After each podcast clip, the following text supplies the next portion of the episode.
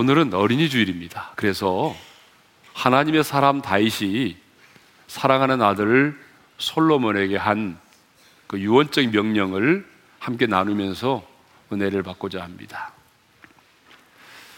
아, 그러면 언제 다윗이 아들 솔로몬에게 이런 유언적 명령을 했을까요? 오늘 보면 1절을 우리 다 같이 읽도록 하겠습니다. 다 같이요. 다윗이 죽을 날이 임박함에 그 아들 솔로몬에게 명령하여 이르되 죽을 날이 임박함에 그랬죠. 예, 자신에게 죽음의 순간이 다가오고 있다고 하는 것을 깨달았을 때입니다. 다윗은 자신에게 죽음이 임박해 옴을 알고 있었습니다. 그래서 2절도 보게 되면 이렇게 말하죠. 읽겠습니다. 다 같이요. 내가 이제 세상 모든 사람에게 가는 길로 가게 되었노니. 여러분, 다윗이 어떤 사람이죠? 하나님의 마음에 합한 자였습니다. 베들레헴의 목동으로 있을 때부터 그는요 공과 사자를 쳐서 죽이고 양떼를 구출해냈던 용맹스러운 사람입니다. 물맷돌로 골리앗을 무너뜨린 사람이에요. 요나단과의 우정을 끝까지 지켰던 의리 있는 사람입니다. 그것만이 아니라 피난 중에 있으면서도 수많은 찬송을 지어서 하나님을 노래했고 그리고 그가 수금을 탈 때는 사울에게 있던 귀신이 떠나갈 정도로 영감 있는 예배자였습니다. 수많은 전투에서 승리해서 나라를 확장하고 그리고 통일 왕국을 이루었던 이스라엘의 영웅이었습니다. 그런데 이런 다윗에게도 죽음의 순간이 다가왔다는 것이죠. 이런 다윗에게도 인생을 마무리하고 하나님 앞에 서야 할 때가 온 것입니다. 그렇습니다. 한 번 죽는 것이 정한 것이라고 하는 하나님의 말씀처럼 이 땅에 태어난 모든 사람은 죽습니다.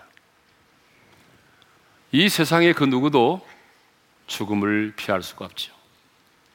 그래서 죽음은 가장 평등한 것이다라고 말하죠. 그런데 많은 사람들은요, 자신의 죽음을 생각하지 않고 살아갑니다. 자신은 죽음과는 거리가 먼 사람처럼 그렇게 생각하며 살아가요. 죽음은 나와는 상관이 없는 것처럼 다른 사람 일처럼 생각하며 살아갑니다.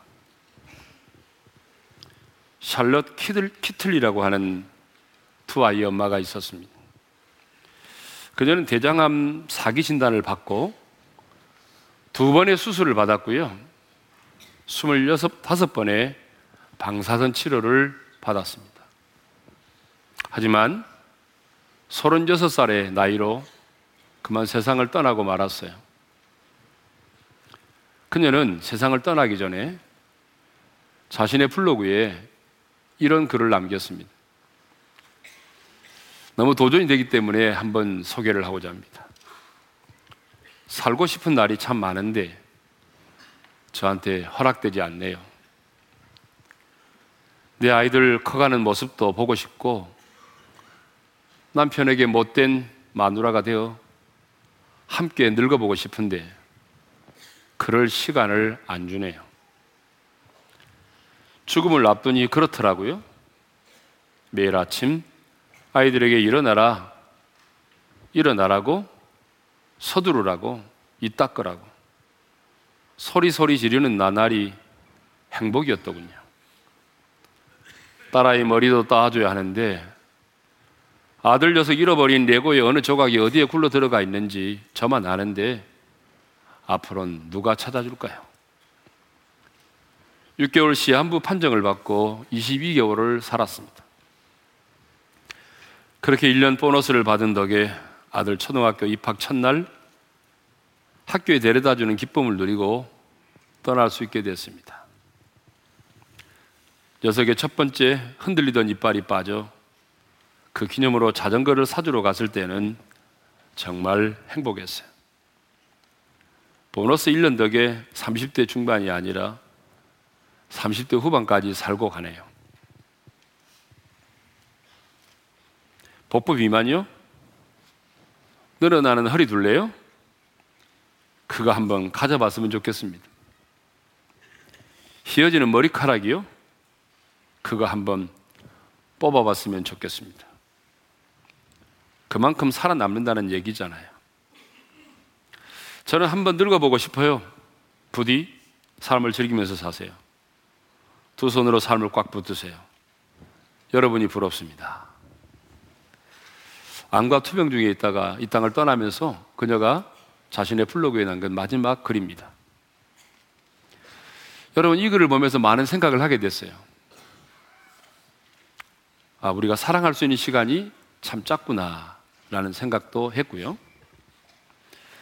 아, 그리고 인생의 죽음 앞에서 생각해 보면 우리 인생의 하소한 하찮은 일들까지도 다 모두가 감사의 조건이 될 수 있다라는 생각을 하게 됐습니다.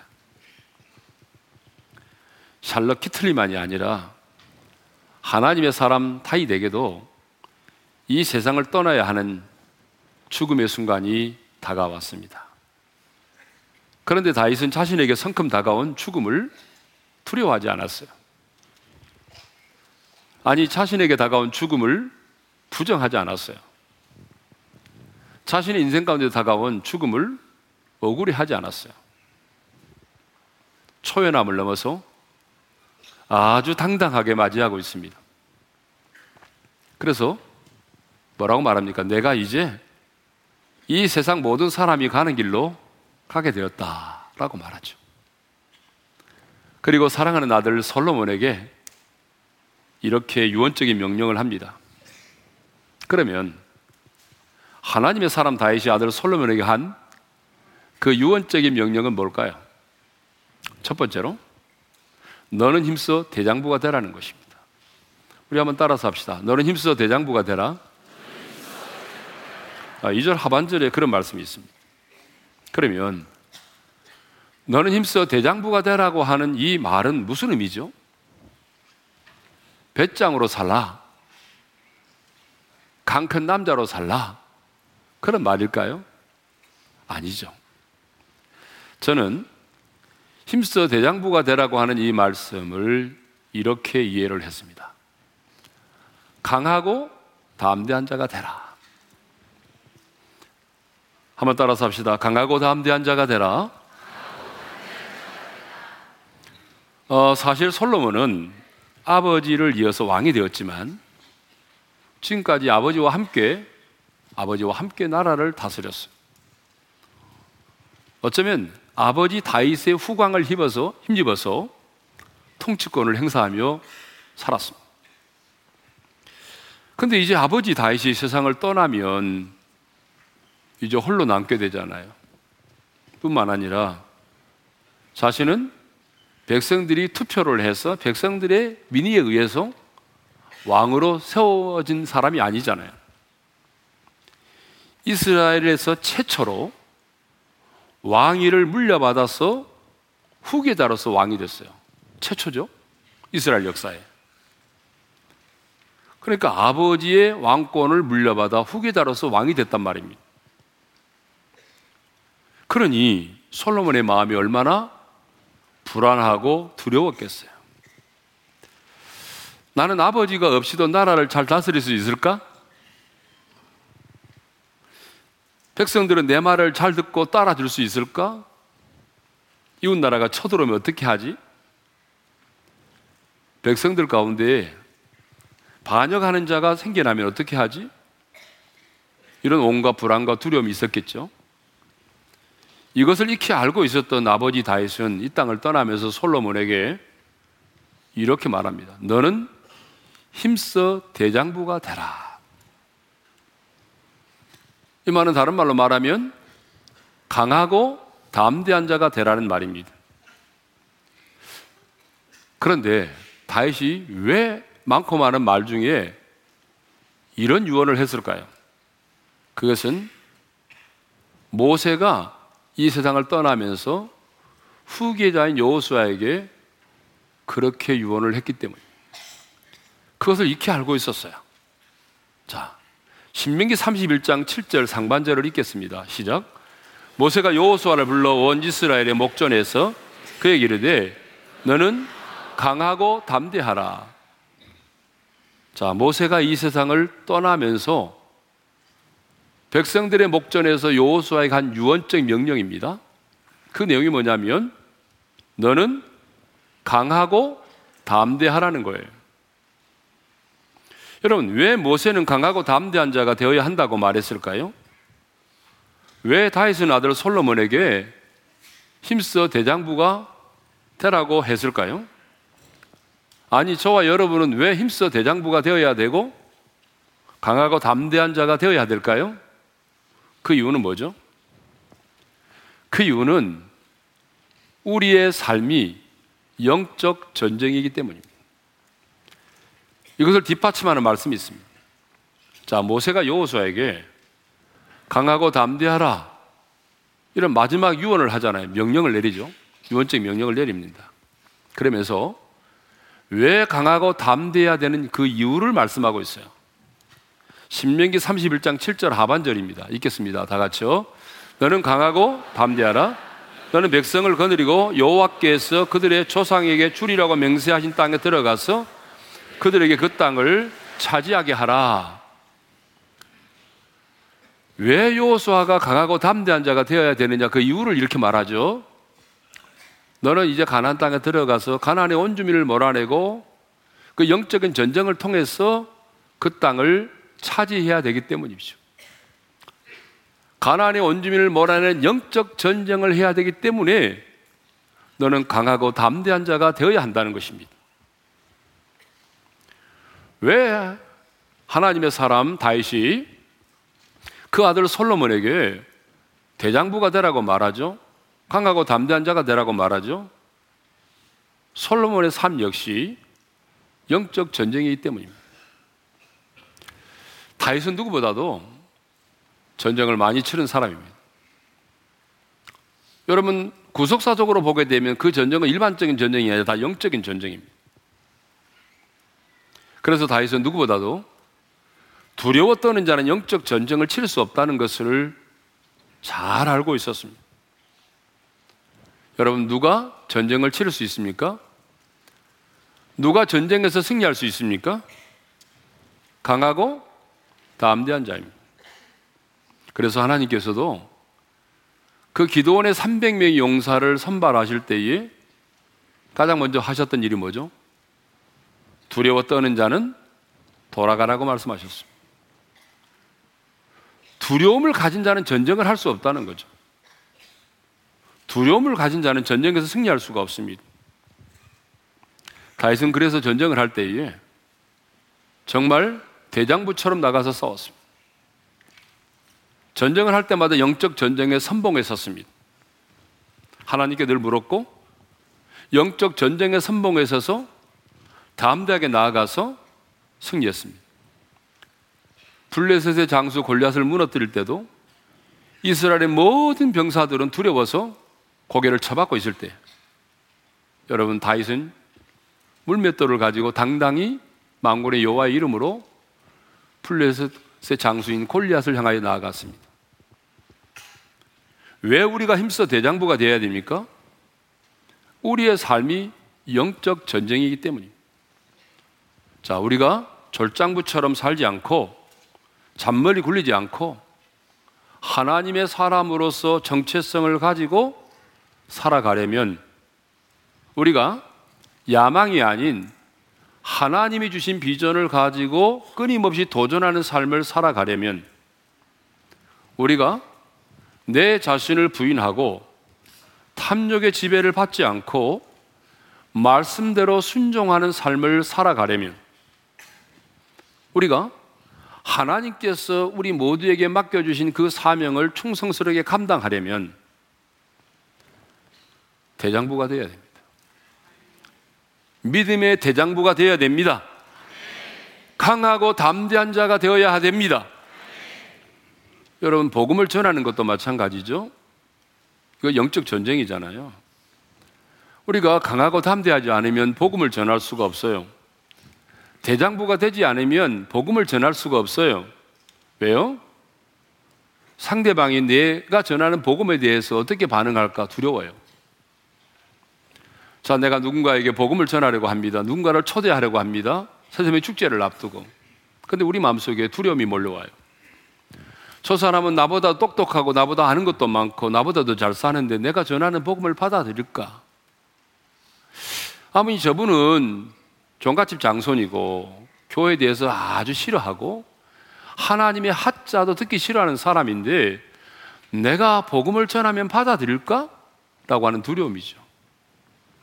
그래서 복음을 전하는 자도 강하고 담대하지 않으면 복음을 전할 수가 없습니다.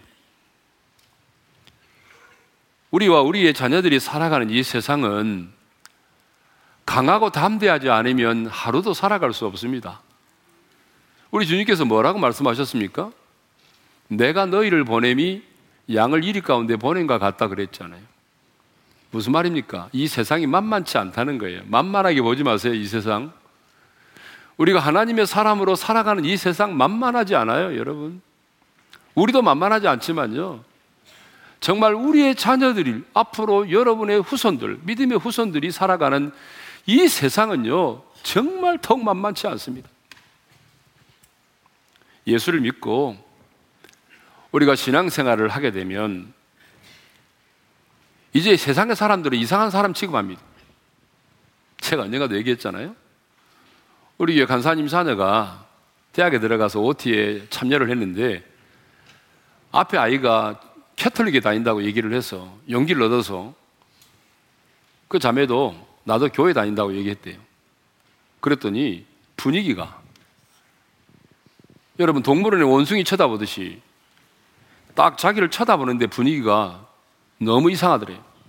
그래서 자신도 모르게 하는 말이 너무 당황해서 그런데 열심히는 안 다녀. 이렇게 말했다는 그러면서 돌아와서 하는 말이 뭐라고 했냐면 가른 유다의 심정을 이해할 수 있다. 그렇게 말하더랍니다. 여러분 정말 예수 믿고 신앙생활 하게 되면 이제는 사람들이 이상한 사람으로 취급하는 시대입니다. 하나님께서 이 세상을 창조하셨다라고 말하면 참 무식한 사람으로 취급을 받습니다. 여러분 거룩과 순결을 말하면 이 시대에 뒤떨어진 사람 외계인이냐 너? 너 외계인이야?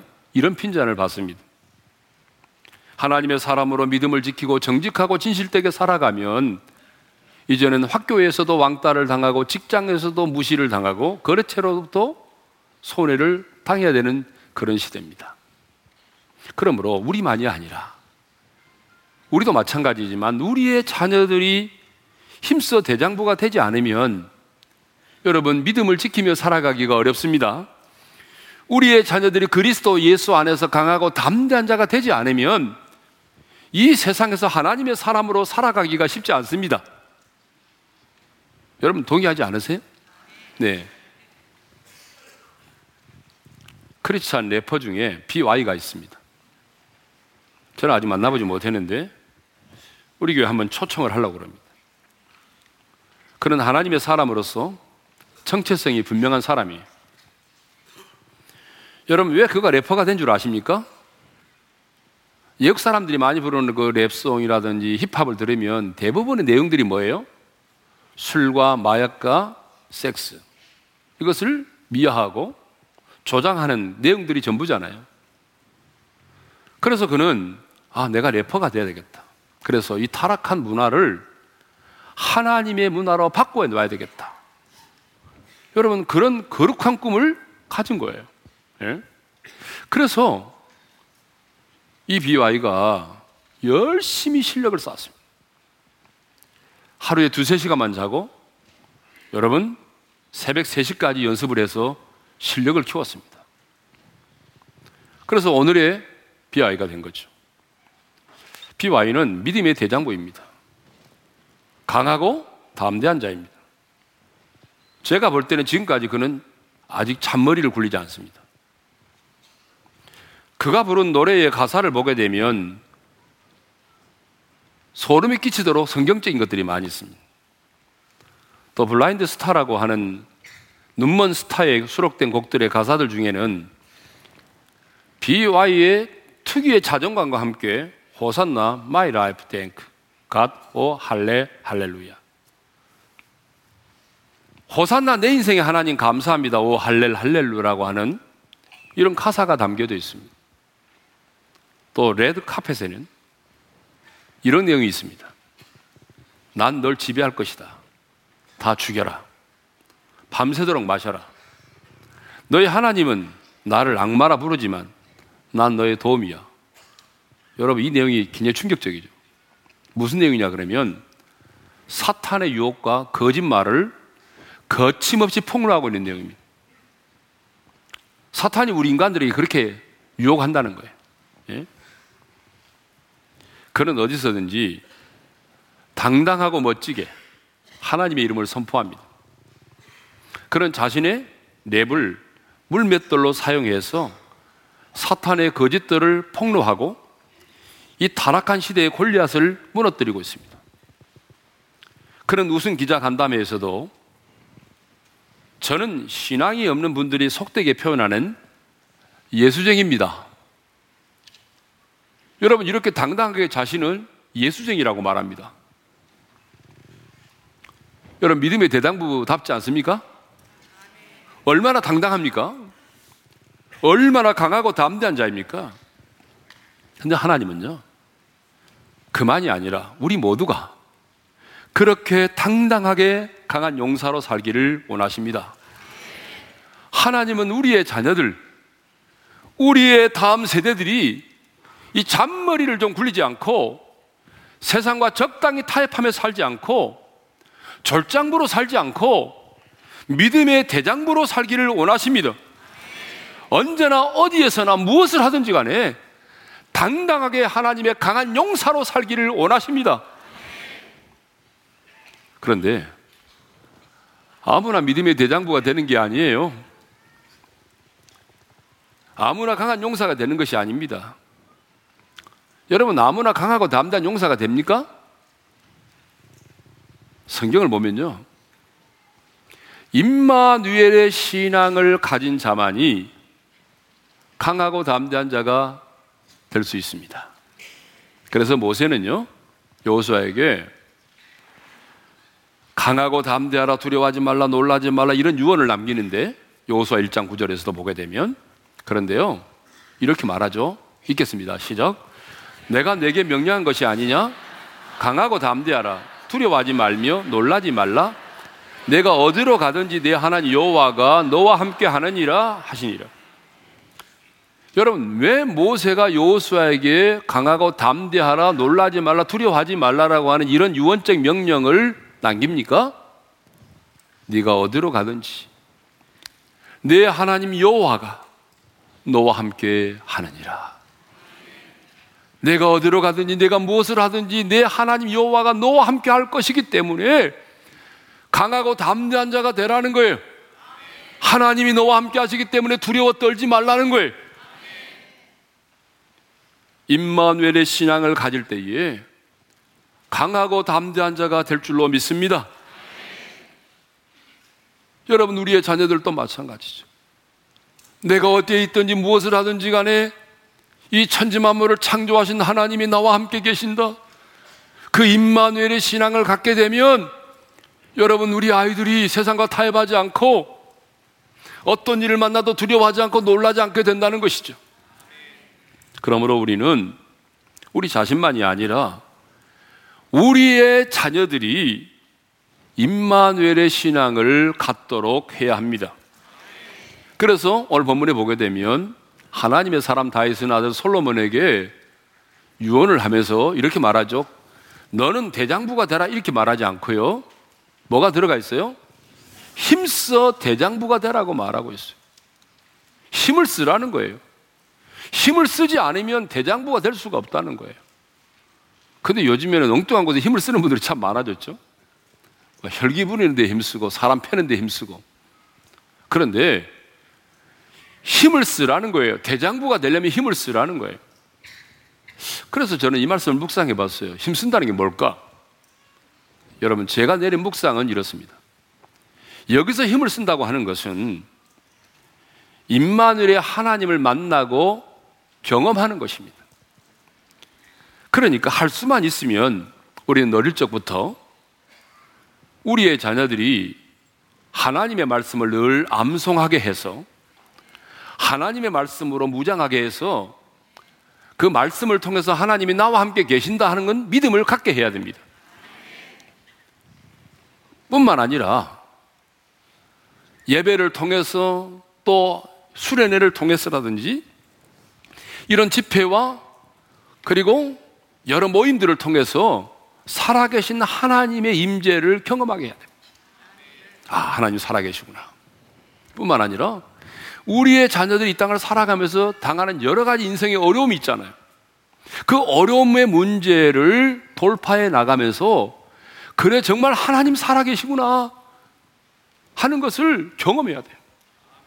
특별히 가정에서의 고난은 우리가 하나님을 자녀들에게 하나님의 살아계심을 경험할 수 있는 절호의 기회입니다. 여러분, 우리 가정이 평탄할 때는 우리가 하나님이 어떻게 지금 우리 가정 가운데 일하시고 살아계신 하나님이신을 드러내 보이기가 어렵잖아요. 그러나 여러분의 인생의 가정에 쓰나미가 몰려왔습니다. 풍랑이 몰려왔습니다. 그럴 때온 가족이 함께 손을 맞잡고 기도하고 부르짖어 기도하고 금식하고 그래서 하나님께서 일하심을 경험합니다. 그래서 우리 자녀들이 느낍니다. 아, 그렇구나. 하나님은 살아계시구나. 여러분의 가정의 인생의 고난이 자녀들로 하여금 하나님을 임마누엘의 하나님을 경험할 수 있는 기회가 되게 하셔야 됩니다. 이건 너무 귀한 거예요. 몇 년 전에 탄일 기도회 때 강사로 오셔서 어, 간증해 주신 장로님이 한 분 계시는데요. 아마 기억하실 거예요. 이희돈 장로님이라고. 잘 모르세요? 기억 안 나세요? 이희돈 장로님 계십니다. 너무 귀한 분이셔서 또 한번 초청을 하고 싶은데요. 이분이 이제 9.11 테러 때 기적적으로 살아나신 분이잖아요. 근데 이제 이 장로님이 스페인으로 유학을 떠날 때 한국에서 부모님이 봉투를 하나 주더랍니다. 우리는 봉투하면 뭐예요? 항상 돈 생각하죠, 돈. 그래서 이제 유학을 떠나니까 어, 또 방세도 내야 되고 학비도 내야 되니까 부모님이 좀 돈을 주셨나 보다. 기대감을 가지고 비행기를 타서 탑승한 다음에 가장 먼저 뭘 열어봤을까요? 봉투를 열어봤어요. 근데 봉투에는 돈은 없고요. 너의 조상의 하나님이 너와 함께 하리라. 이 말씀만 있는 그래서 돈이 빠졌나 싶어가지고 앉아가지고 두리번 찾아봐도 돈은 보이지 않고 그 말씀만 있는 거예요. 너의 조상의 하나님이 너와 함께 하리라. 여러분, 그 부모님은요, 아들에게 돈을 유산으로 물려준 것이 아니라 임마누엘의 신앙을 물려준 것입니다.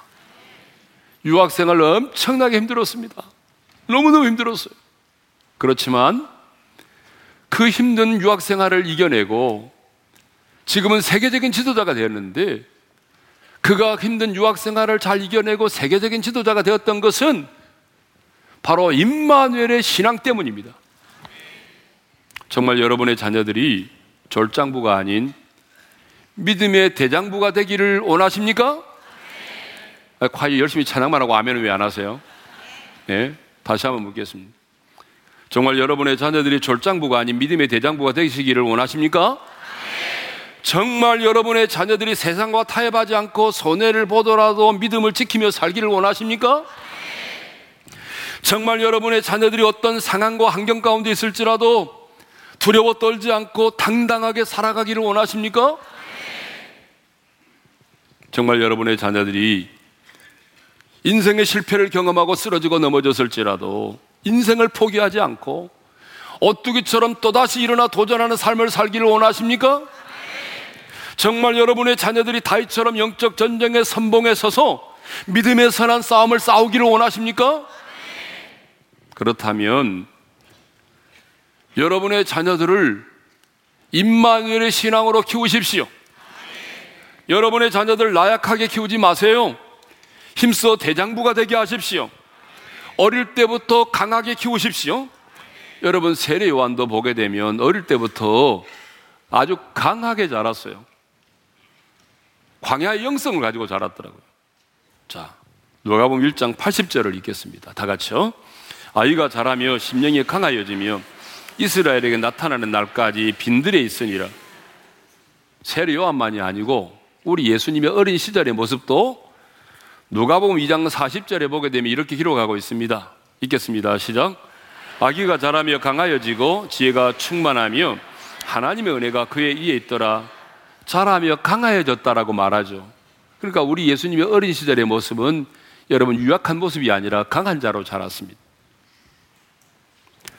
자, 하나님의 사람 다윗이 아들 솔로몬에게 한 첫 번째 유언이 뭐예요? 너는 힘써 대장부가 되라.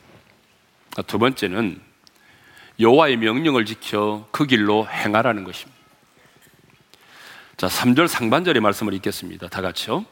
내 하나님 여호와의 명령을 지켜 그 길로 행하여 그 법률과 계명과 율례와 증거를 모세 율법에 기록된 대로 지키라.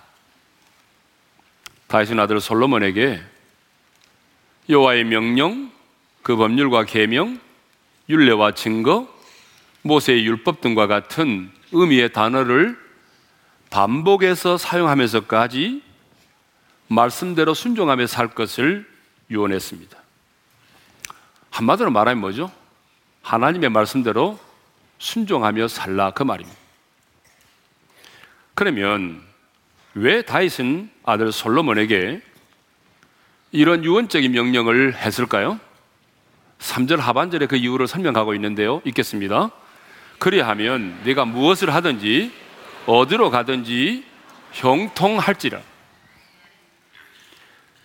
왜 여호와의 명령을 지켜 행하라고 말합니까? 왜 말씀대로 순종하라고 말합니까? 그리하면 네 하나님 여호와가 네가 어디로 가든지 무엇을 하든지 형통케 하신다는 거예요. 여러분 형통케 하신다는? 말이 무슨 말일까요? 형통케 하신다고 하는 말은 잘 된다는 말만이 아니고 저는 이 말씀을 이렇게 묵상했습니다. 하나님이 책임져 주신다. 여러분 동의하면 아멘 합시다. 하나님이 너의 인생을 책임져 주신다. 네가 여호와의 명령을 지켜 행하면 힘들더라도 하나님의 말씀을 붙들고 씨름하고 그 말씀대로 순종하여 살아가면 하나님이 네가 어디에 있든지 무엇을 하든지 간에 너의 가정을, 너의 나라를, 너의 인생을 하나님이 책임져 주실 것이다. 그래서 하나님의 사람 다윗은 아들 솔로몬에게 유언을 한 거죠. 자, 정리를 좀 하겠습니다. 솔로몬에게 한 유언 두 가지를 묵상했는데요. 첫 번째가 뭐였어요? 너는 힘써 대장부가 되라. 두 번째가 뭐였어요? 여호와의 명령을 지켜 행하라. 왜 다윗은 이 땅을 떠나는 그 인생의 마지막 순간에 이 두 가지 유언을 가장 먼저 했을까요? 이게 중요합니다. 왜? 그것은 자신이 그렇게 인생을 살아왔기 때문입니다. 다윗 자신이 대장부처럼 인생을 살아왔고 여호와의 명령을 지켜 행하였기 때문입니다. 다윗은 대장부처럼 살아왔습니다. 어릴 때부터 목동으로 양을 칠 때도 공과 사자가 나타나서 양떼를 물고 가면 포기하지 않았습니다. 뒤쫓아가서 사자와 곰의 입에 있는 양떼를 다시 차단했습니다. 곰과 사자를 쳐 죽였어요. 물맷돌을 가지고 골리앗을 향하여 나아갔습니다. 그는 대장부 인생을 살았습니다. 뿐만 아니라 끊임없이 하나님께 물었고 하나님께서 말씀하실 때는 그 말씀을 지켜 행하며 살아왔습니다. 이렇게 자신이 하나님의 말씀대로 대장부처럼 살아왔고 그 말씀을 지켜 행하며 살아왔기 때문에 인생의 마지막 죽음의 순간에 아들에게 말할 수 있습니다. 아들 솔로몬아, 나는 이제 이 땅을 떠나게 되는데 너는 힘써 대장부가 되라. 너는 여호와의 명령을 지켜 행하라. 그리하면 하나님이 너의 인생을 지켜 주실 것이다. 하나님이 너의 인생을 책임져 주실 것이다. 그런데 왜 우리는 자녀들에게 이런 가르침을 주지 못할까요? 왜 우리는 이런 신앙적인 유산을 내 자녀들에게 남기지 못할까요? 그 이유는 우리가 그렇게 살지 못하기 때문입니다. 내가 그렇게 살지 못했기 때문에 확신이 없습니다. 가치를 모릅니다. 신앙 생활을 한다고는 했지만 믿음의 대장부처럼 살지 못했습니다. 교회는 다녔고 직분을 가지고 있지만 말씀대로 순종하여 하나님이 책임져 주시는 삶을 살지 못했습니다. 여러분, 부모는 절장부처럼 살고 죽으면서 아들아, 딸아, 너는 너만큼이라도 믿음의 대장부로 살아라. 여러분, 그렇게 말할 수 있는 부모는 많지 않습니다. 그러나 다윗은 그렇게 살았습니다. 그리고 알았습니다. 믿음의 대장부로 산다는 것이 힘들지만 얼마나 멋지고 아름다운 것인가를.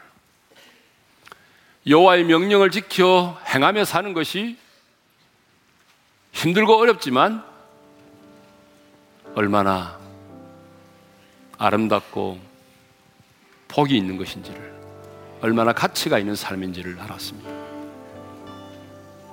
그래서 다윗은 아들 솔로몬에게 너는 힘써 대장부가 되라. 여호와의 명령을 지켜 행하라. 이렇게 유언을 했습니다. 그런데 말입니다. 만일 하나님께서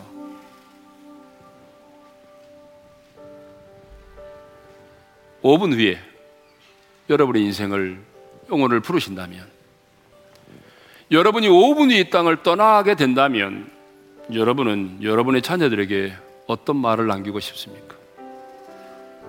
어떤 믿음의 유산을 남기고 떠나기를 원하십니까? 자식은 부모의 영적 성격표입니다.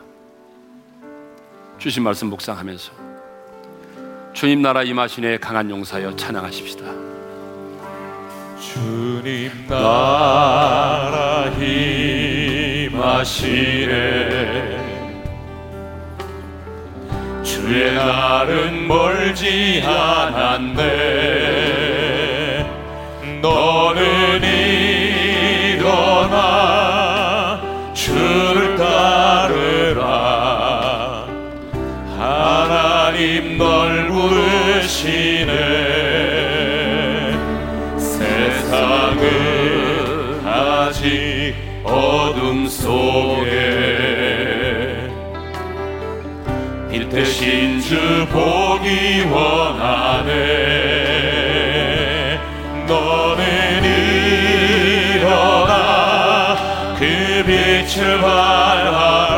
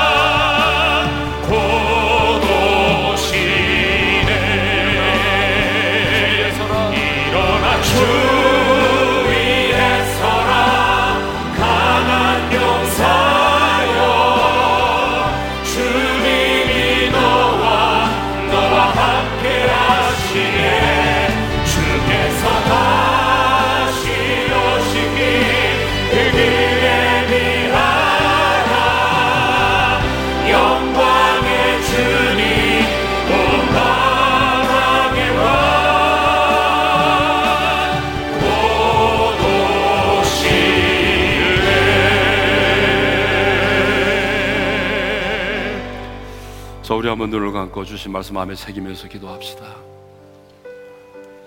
성도 여러분, 다이처럼 언젠가는 우리도 이 땅을 떠나게 될 날이 오겠죠?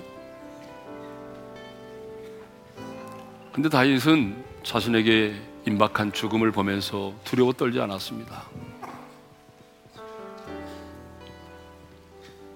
도리어 담대히 아들 솔로몬에게 이렇게 유언합니다. 너는 힘써 대장부가 되라. 왜 그렇게 유언할 수 있었을까요? 자신이 그렇게 인생을 살아왔기 때문이죠. 여러분, 우리도 우리 자녀들에게 그렇게 말할 수 있을까요? 하나님은 우리의 자녀들이 절장부처럼 연약한 자로 살기를 원치 않습니다. 우리 자녀들의 인생 가운데도 숱한 어려움이 생길 거예요. 그런데 숱한 어려움과 고난 앞에 무릎 꿇고 좌절하는 것이 아니라 쓰러지는 것이 아니라 오뚜기처럼 다시 일어나고 믿음으로 도전하고 정체성을 지키고 영적 전쟁의 선봉에 서기를 원하십니다. 첫 번째 기도 제목입니다. 주님, 내가 믿음의 대장부로 살게 하시고 우리의 자녀들도 임마누엘의 신앙을 갖게 도와주셔서 우리의 자녀들도 믿음의 대장부로 살아가게 도와주십시오. 두 번째입니다. 하나님의 명령을 지켜 행하는 자가 되게 도와주십시오. 그래서 하나님께서 어디를 가든지 무엇을 하든지 형통케 하시리라고 하는 하나님의 인생을 책임져 주시는 그런 삶을 살아갈 수 있기를 위해서 기도합시다. 내 자신이 그렇게 살고 우리의 자녀들이 여호와의 명령을 지켜 행하는 자로 살아갈 수 있기를 위해서 그런 신앙의 유산을 자녀들에게 남겨주기를 위해서 기도합시다. 우리 다 같이 주여 한번 부르고 힘차게 부르짖어 기도할까요? 주여! 아버지 하나님 우리에게 오늘 베풀어 주신 하나님이 하나님의 마음을 저희가 다 함께 한맨으로 순종하게 하여 주시옵소서. 너는 힘써 대장부가 되라 여호와의 명령을 지켜